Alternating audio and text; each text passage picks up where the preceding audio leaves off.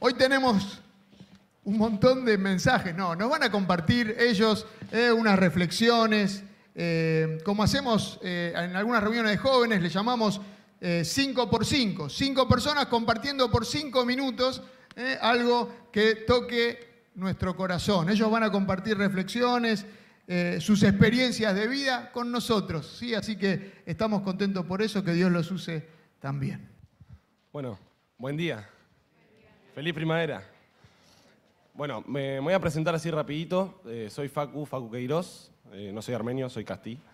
Eh, tengo 21 años, estoy estudiando para ser profe de educación física y bueno, tuve el privilegio de nacer en una familia cristiana.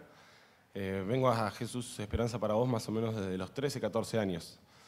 y bueno, cuando, cuando me llegó la propuesta para hablar este domingo, justo estaba escuchando un podcast que hablaba del crecimiento, del crecimiento personal y dije, bueno, puede ser un buen tema para hablar, lo llevamos más para el lado de la iglesia, crecimiento espiritual, digo, bueno, puede ser un buen tema.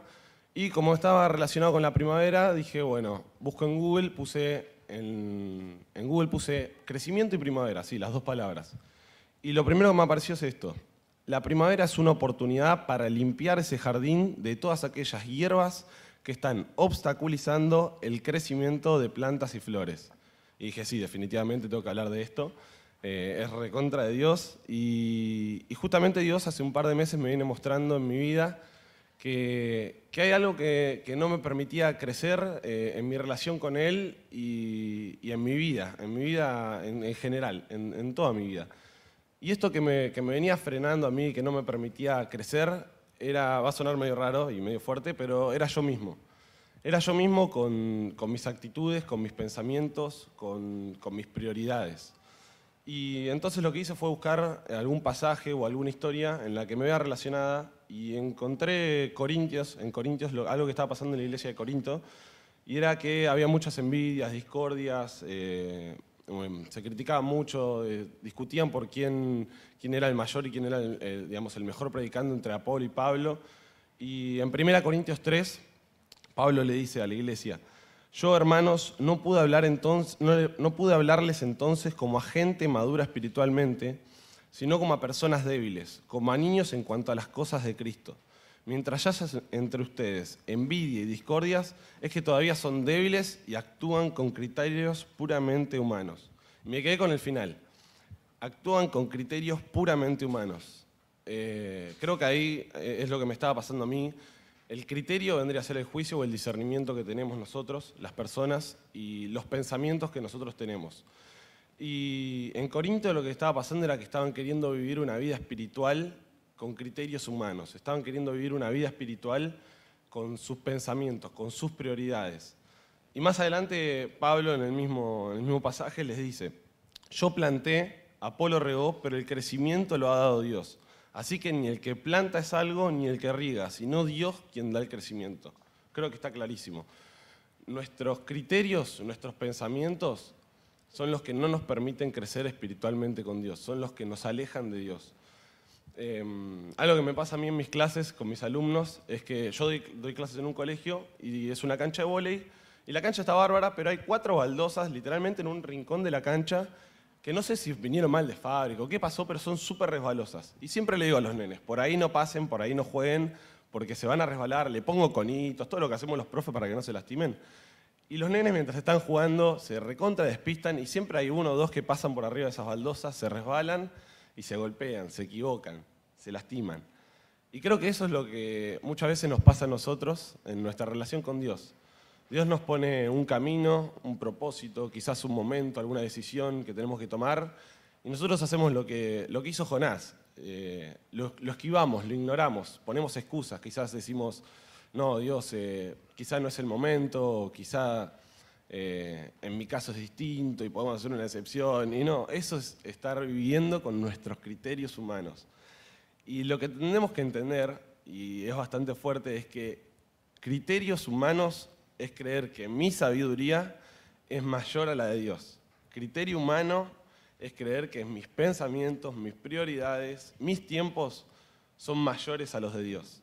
Y esto es eh, lo que no nos permite crecer. Y creo que algo que me está sirviendo bastante para, para que no me pase tanto esto es una de las cosas es estar dispuesto a aprender. Eh, ser, digamos, el alumno 10 en mi día a día, el alumno que se sienta adelante, que presta atención eh, a todo lo que dice el profe, que toma, que toma nota. Dios va a poner eh, frente a nuestras vidas situaciones, momentos, personas que, que quizás van a, van a, chocar un poco con nosotros o, o ofender por ahí nuestros pensamientos, pero Dios las pone frente a nosotros para hacernos crecer y madurar en nuestro pensamiento. Estoy seguro que Dios quiere enseñarte de, tu, pareja, de tus hijos, de, tu papá, de tus compañeros de trabajo. Estoy seguro que, Dios quiere enseñarte un montón de cosas de ellos. Y por eso te digo que estés dispuesto a aprender. Y ahí viene lo difícil de, de estar dispuesto a aprender, porque no todo lo que aprendemos y no todo lo que vemos en los demás nos va a servir. Y creo que lo complicado y, también lo lindo es aplicar lo que aprendemos y lo que vemos en lo demás a la palabra de Dios. Y la única forma de, aplicar lo, que vemos en los demás y en, en, los distintos momentos y situaciones que pone Dios, aplicarlo en nuestra vida es conociendo la palabra de Dios, leyendo la Biblia y teniendo una relación con Jesús. Para aplicar la palabra de Dios tengo que soltar mi criterio y aferrarme a lo que Él quiere. Hay un versículo que siempre uso porque es mi versículo favorito y creo que resume un montón de cosas, y es Proverbios, Proverbios 3, 5 y 6. Y dice, confía de todo corazón en el Señor y no en tu propia inteligencia. Ten presente al Señor en todo lo que hagas y Él te llevará por el camino recto. Creo que está clarísimo. Tenerlo presente en todo lo que hacemos, no enfocarnos en, nuestro, en nuestros pensamientos y en nuestro criterio, y Él nos va a abrir el camino. Algo que me pasaba a mí cuando jugaba al fútbol era que mi técnico siempre me decía, cuando recibís la pelota de un lado de la cancha, automáticamente girá y salí para el otro lado, porque de ese lado de la cancha siempre hay mucha gente acumulada, no hay caminos, no hay pase para dar, salí para el otro lado que vas a ver un montón de soluciones. ¿Y qué hacía Facu? Recibía de ese lado de la cancha y como mi mirada estaba enfocada a esa parte de la cancha, yo siempre quería ir para ese lado. Quería buscar algún compañero o ir para ahí. Y un día recibí de, ese lado de la cancha y miré hacia el otro lado. Y definitivamente mi, técnico, mi, maestro, por así decirlo, tenía razón. Cuando giré y miré para el otro lado, eh, las cosas salían solas. Eh, mis compañeros estaban libres, tenían quien apoyarme, tenía caminos por donde ir. Y, esto es lo que nos pasa con nuestra vida. Jesús eh, nos muestra caminos por donde ir, nos muestra por dónde seguir y nosotros lo que tenemos que hacer es enfocarnos en eso y no enfocarnos en nuestros criterios para poder crecer en nuestra relación con Él y en toda nuestra vida. Eh, y bueno, para cerrar les quería dejar con una pregunta y es, ¿qué pasos te está pidiendo Dios que des en esta primavera para que crezcas espiritualmente? ¿Qué te está pidiendo Dios eh, en que te enfoques? ¿Qué parte de la cancha te está pidiendo Dios que mires para poder crecer en tu relación con Él y en, todos los ámbitos, eh, en el ámbito laboral, familiar, pero principalmente en tu relación con Dios. ¿Qué te está pidiendo Dios en que te enfoques? Eh, bueno, era eso. Muchas gracias y que Dios los bendiga.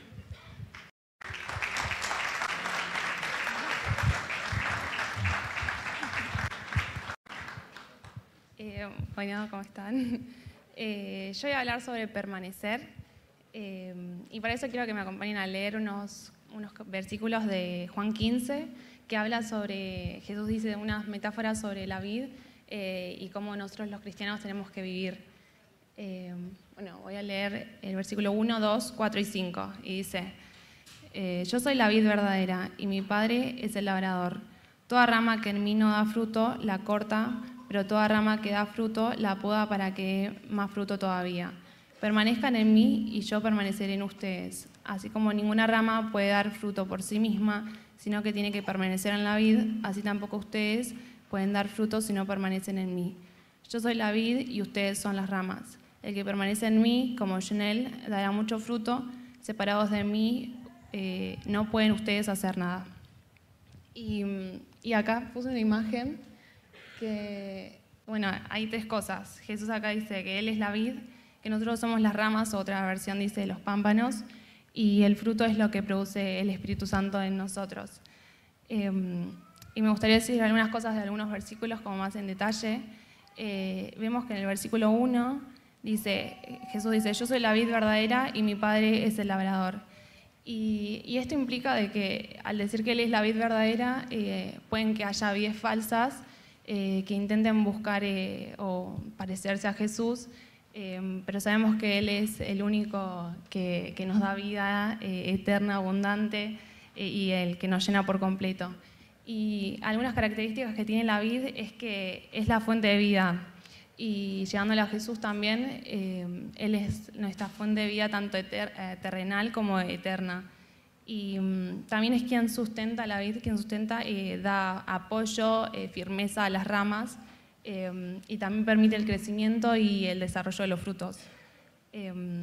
y en el versículo 4 vemos que dice, permanezcan en mí y yo permaneceré en ustedes, así como ninguna rama puede dar fruto por sí misma, sino que tiene que permanecer en la vida, así tampoco ustedes pueden dar fruto si no permanecen en mí.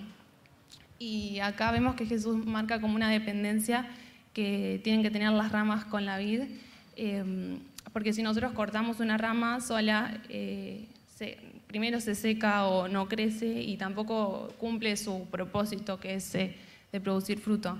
Em, entonces, eh, nosotros para tener, producir fruto tenemos que, permanecer en Jesús primero y después va a venir el fruto. Em, es como el resultado de, todo, el, fin de todo lo que, lo que implica eso. Eh, ¿Y qué es el fruto? Puse que es el resultado de la salvación en esta vida. Es el carácter de Jesús reflejado en nosotros y, también nosotros reflejándolo todos los días de nuestra vida.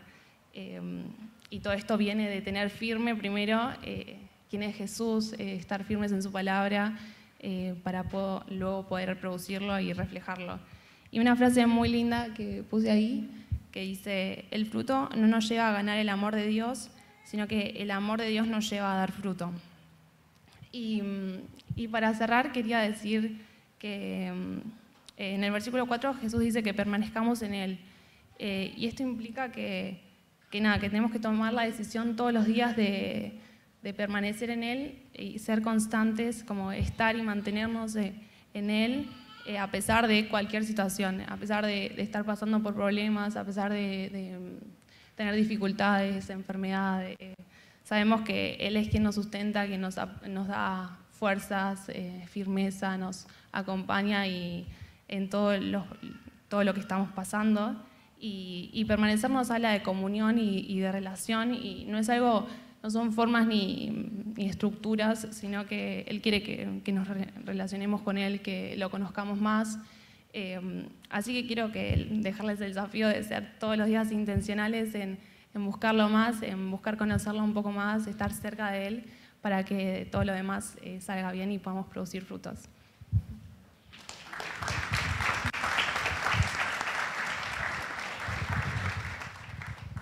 Bueno, hola a todos, ¿cómo están? Espero que bien. Bueno, como todos ya saben, empezó la primavera y yo quería contarles algo que pasa durante esta estación del año. Durante la primavera las aves mudan su plumaje, es decir, se desprenden de las plumas viejas que tenían, de las plumas gastadas, y las cambian por plumas nuevas. Y esto da como resultado que las aves tienen colores mucho más brillantes porque renovaron su plumaje. Y yo quería contarles esto porque muchas veces nosotros también necesitamos renovarnos, necesitamos renovar nuestro plumaje, podría decirse. O sea, cambiar nuestras plumas viejas, todas esas cosas que no se edifican en Dios, que no nos acercan más a Él, cambiar esas cosas por cosas que sí nos sumen a nuestra vida espiritual. Amar a Jesús es una decisión que nosotros tenemos que tomar todos los días. Sin embargo, en el día a día podemos tener distintas obligaciones o distintas responsabilidades que pueden robarse nuestra atención y pueden distraernos. Y pueden hacer que perdamos el foco de nuestra mirada en lo más importante, que es Dios. Eh, capaz que estamos muy ocupados con nuestros estudios o con nuestros trabajos o estamos preocupados por distintos temas. Podemos estar preocupados por temas de salud o de economía o de lo que sea. Y podemos centrar nuestra mirada en estas cosas y no en Dios. Y yo por eso quería leerles un versículo que está en Mateo 6:26, que dice, fíjense en las aves del cielo, no siembran ni cosechan ni almacenan en graneros. Sin embargo, el Padre Celestial las alimenta. ¿No valen ustedes mucho más que ellas? ¿Quién de ustedes, por mucho que se preocupe, puede añadir una sola hora al curso de su vida. ¿Y por qué se preocupan por la ropa? Observen cómo creen vestida como uno de ellos. Si así viste Dios a la hierba que hoy está en el campo y mañana es arrojada al horno, ¿no hará mucho más por ustedes, gente de poca fe? Yo con esto quería decirles que podemos tener muchas cosas que pueden distraernos, que pueden robar nuestra atención, pero no dejemos de buscar a Dios y no dejemos de poner nuestra mirada en Él y no en todas las cosas del mundo. Cuando nosotros ponemos la mirada en las cosas del mundo y nos centramos en esas cosas, es ahí cuando nosotros más necesitamos renovar nuestra vida espiritual. Y para renovar nuestra vida espiritual, nosotros tenemos que tener una relación con Él, una relación con Dios. Y para tener una relación con Dios, justamente nosotros tenemos que pasar tiempo con Él, hablando con Él, orando, leyendo la Biblia, alabándole, agradeciéndole. Y si bien a veces puede pasarnos que, podemos perder la motivación o, o ese deseo ferviente que alguna vez tuvimos para pasar tiempo con Él, es necesario que, que, pasemos tiempo con Él para poder tener una relación con Él. Si nosotros, por ejemplo, dejamos de alimentarnos o si dejamos de tomar agua, a medida que vayan pasando los días, nos vamos a ir sintiendo cada vez peor y nuestro cuerpo se va a ir debilitando. Y lo mismo pasa en nuestra vida espiritual.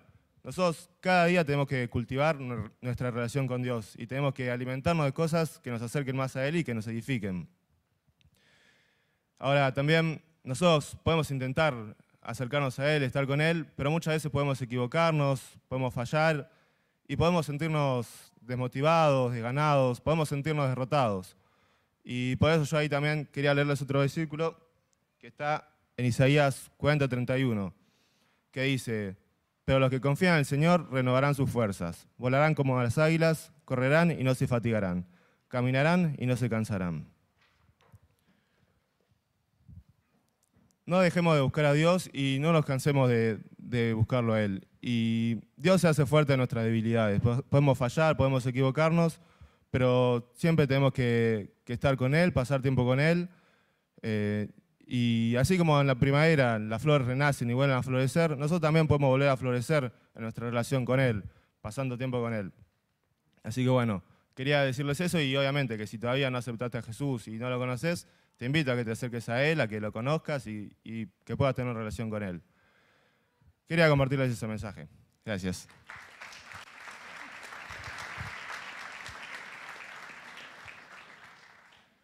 Eh, bueno, lo mío un poco se complementa con lo que acaba de decir la moto, Esteban.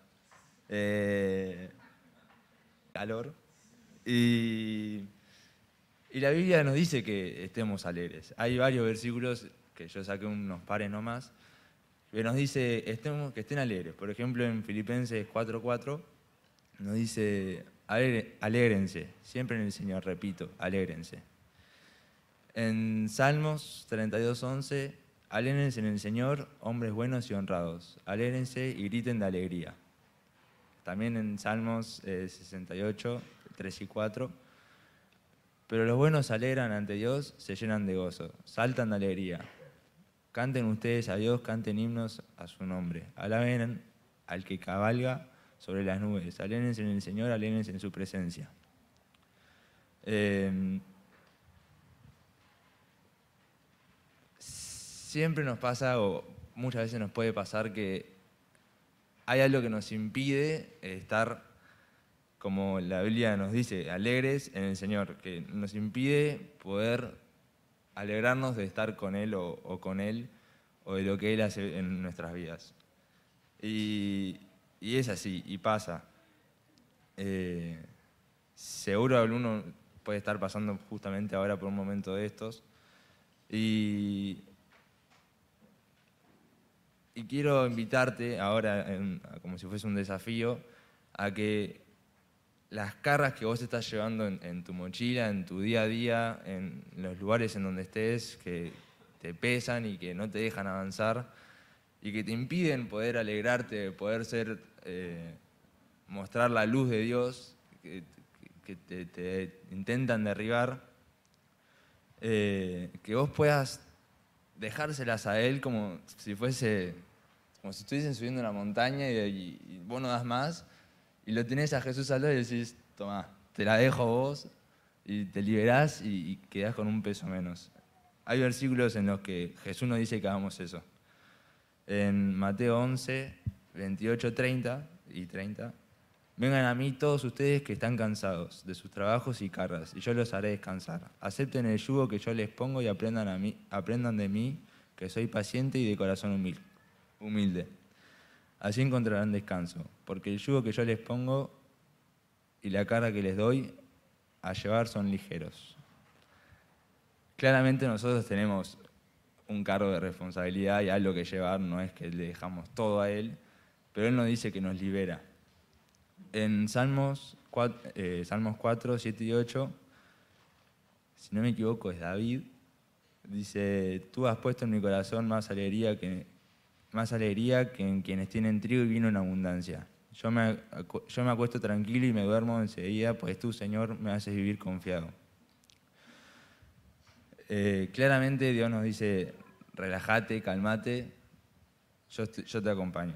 Eh, como decía Esteban, em, Dios cuida de, las aves, cuida de, todo lo que hay, como leyó el versículo, ¿cómo no va a cuidar de nosotros también?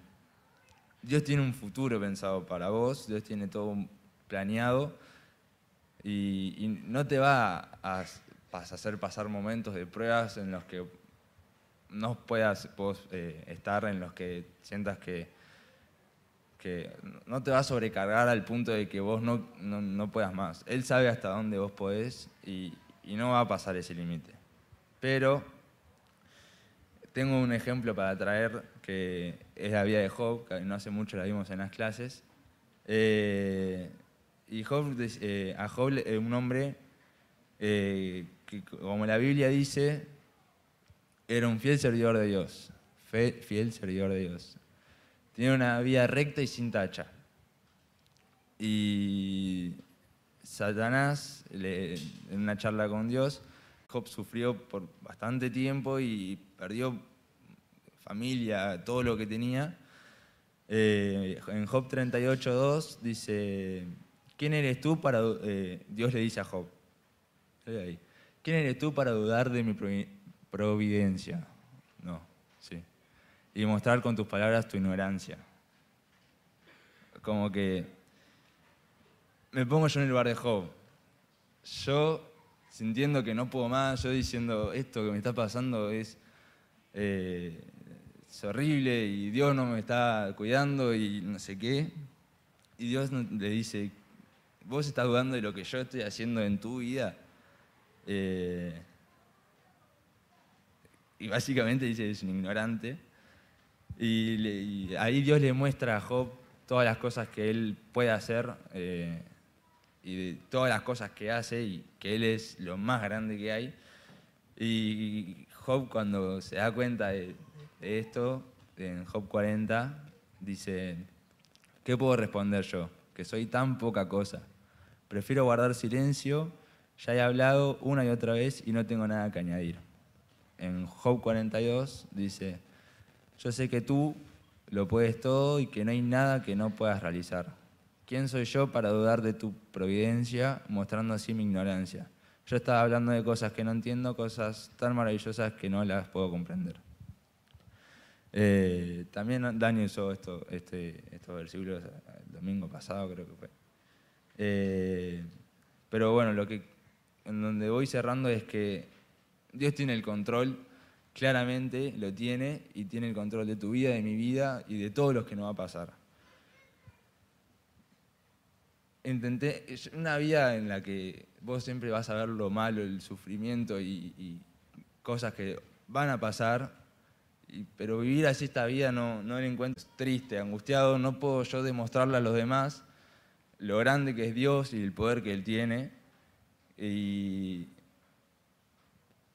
entonces, pero para poder hacer eso, tengo que dejarle a Dios mis cargas tengo que confiar en Él y en lo que Él puede hacer conmigo y con ustedes en nuestras vidas. Sabemos que después de esto está la vida eterna que Él nos da, donde ahí no tenemos la seguridad de que ahí sí no va a haber tristeza, no va a haber aflicción, no va a haber nada. Pero bueno, el desafío que les quiero dejar es ese, que puedan dejar sus cargas, que confiar en Dios y alegrarse en el Señor.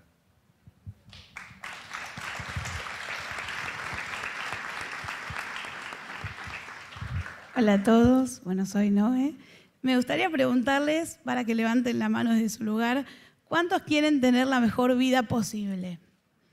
A ver, bueno, me sorprende que no sean todos. Entonces yo me preguntaba, cuando pensaba en esta pregunta, ¿cuál es la mejor vida posible?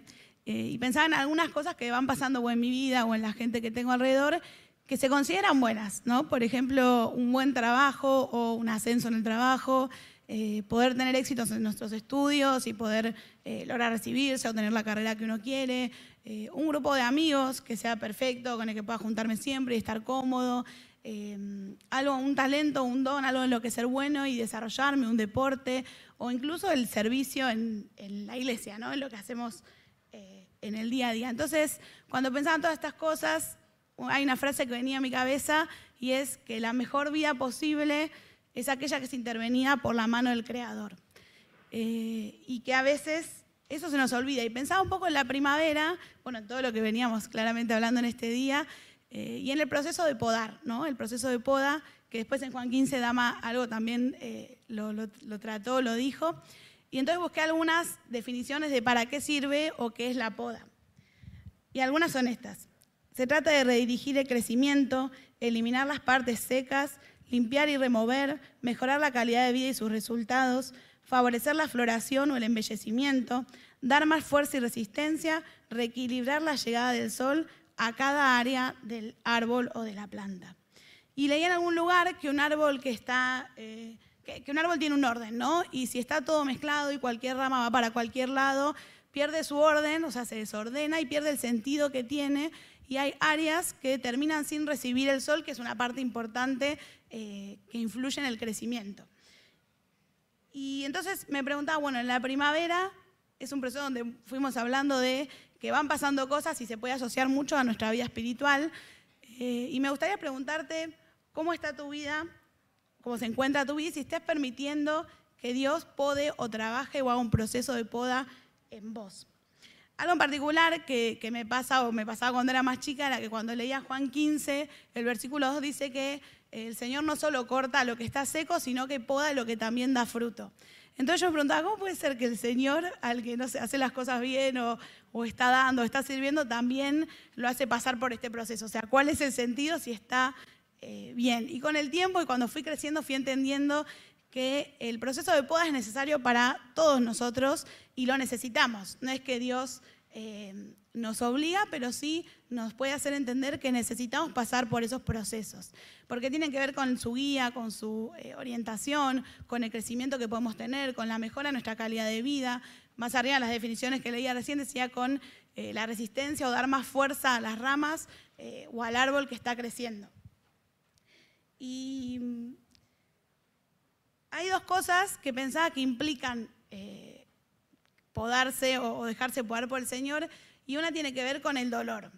A veces uno piensa que, bueno, eh, las cosas tienen que más o menos fluir y todo va a ir bien, y de repente nos encontramos en un proceso eh, de dolor donde Dios va trabajando en nosotros y hay cosas que nos duelen, porque tiene que ver con renunciar a deseos personales, con permitir que el Señor toque áreas que queríamos guardar escondidas como si Él no las conociera eh, y las escondemos también de todos. Tiene que ver con dejar sea mi orgullo a, admitir algunas actitudes o algunas características de mi carácter o a mejorar en otras, pero que uno está cómodo. Entonces este proceso genera incomodidad y, dolor en el mientras tanto. Y me hace acordar que Dios trabajó conmigo en este proceso o a entender este proceso cuando era más chica, hace como 10 años atrás, eh, una vez que fui al odontólogo. Fui al odontólogo porque tenía una mancha en un diente delante que no salía con nada. Yo me lavaba los dientes con todas mis fuerzas, para acá, para allá, con los videitos que te enseñaban cómo, y no había forma de que se vaya. Entonces, eh, cuando voy al odontólogo, le digo y me dice, bueno, hay que hacer una limpieza. Yo dije, bueno, dale, está bien, si se va a ir la mancha, genial. Y bueno, cuando va pasando la limpieza, para mí fue el momento más eterno de mi vida, donde dije, ¿por qué le dije que sí? Me está doliendo un montón, porque no era solo limpiar esa mancha, sino, bueno, vieron que los odontólogos usan una instrumentación muy, eh, muy particular, pero bueno, trabajaba con lugares donde ya había algo arraigado, donde me dolía, donde tenía que hacer así. Yo decía, basta, por favor, esto me duele. Y de repente me dice, bueno, ya está. Y, y me sorprende y cuando me da el espejo me dice, mírate, de repente lo que veo es algo increíble porque decía, ay, ¿cómo puede ser? De repente está todo blanco, está brilloso, no está esa mancha que tenía delante de los dientes. Eh, y ahí puedo entender que los procesos con el Señor son de la misma manera, que muchas veces nos va a doler y en el mientras tanto pensamos que no se termina más y que nunca va a llegar un buen momento de poder ver un poco de luz al final del túnel y de repente el Señor dice, bueno, ya está por esta vez, por esta parte o esta característica tuya, mirate al espejo y mirá lo que, lo que pasó en el proceso, ¿no? Y podemos ver que hay algo reluciente, algo que brilla, que tiene que ver con el brillo que nos da eh, el trabajo del Señor en nosotros.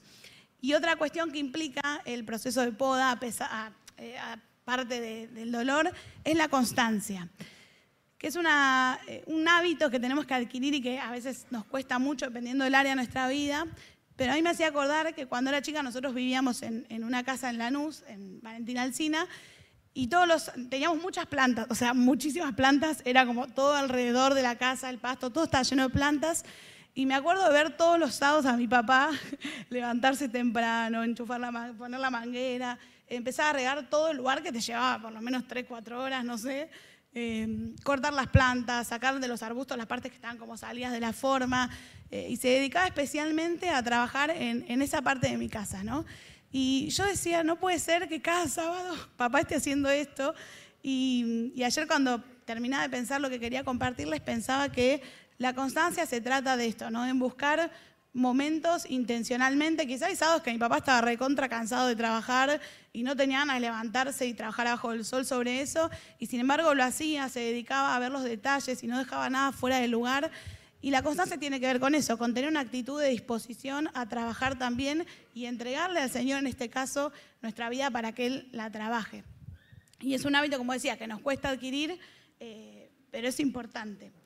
Y mm, algo que pensaba también cuando buscaba un poco sobre el proceso de poda es que dicen que la poda tiene ciertas temporadas, ¿no? En las estaciones más de primavera o otoño es cuando se debe hacer, pero déjame decirte que Dios no trabaja por temporadas. Dios está todos los días de todas las semanas, de todos los años eh, y por la eternidad queriendo estar dispuesto a trabajar en tu vida, en mi vida.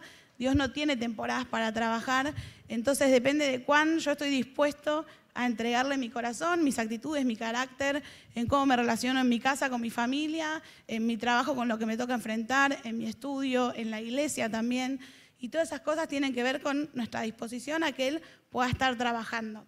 Y hay tres consejos que me gustaría dejarte, que los trato de, apropiar en mi vida, eh, porque Dios quiere verte florecer. Dios quiere que florezcas, así como vemos que las flores o las eh, plantas lo hacen en primavera, también quiere que florezca tu vida.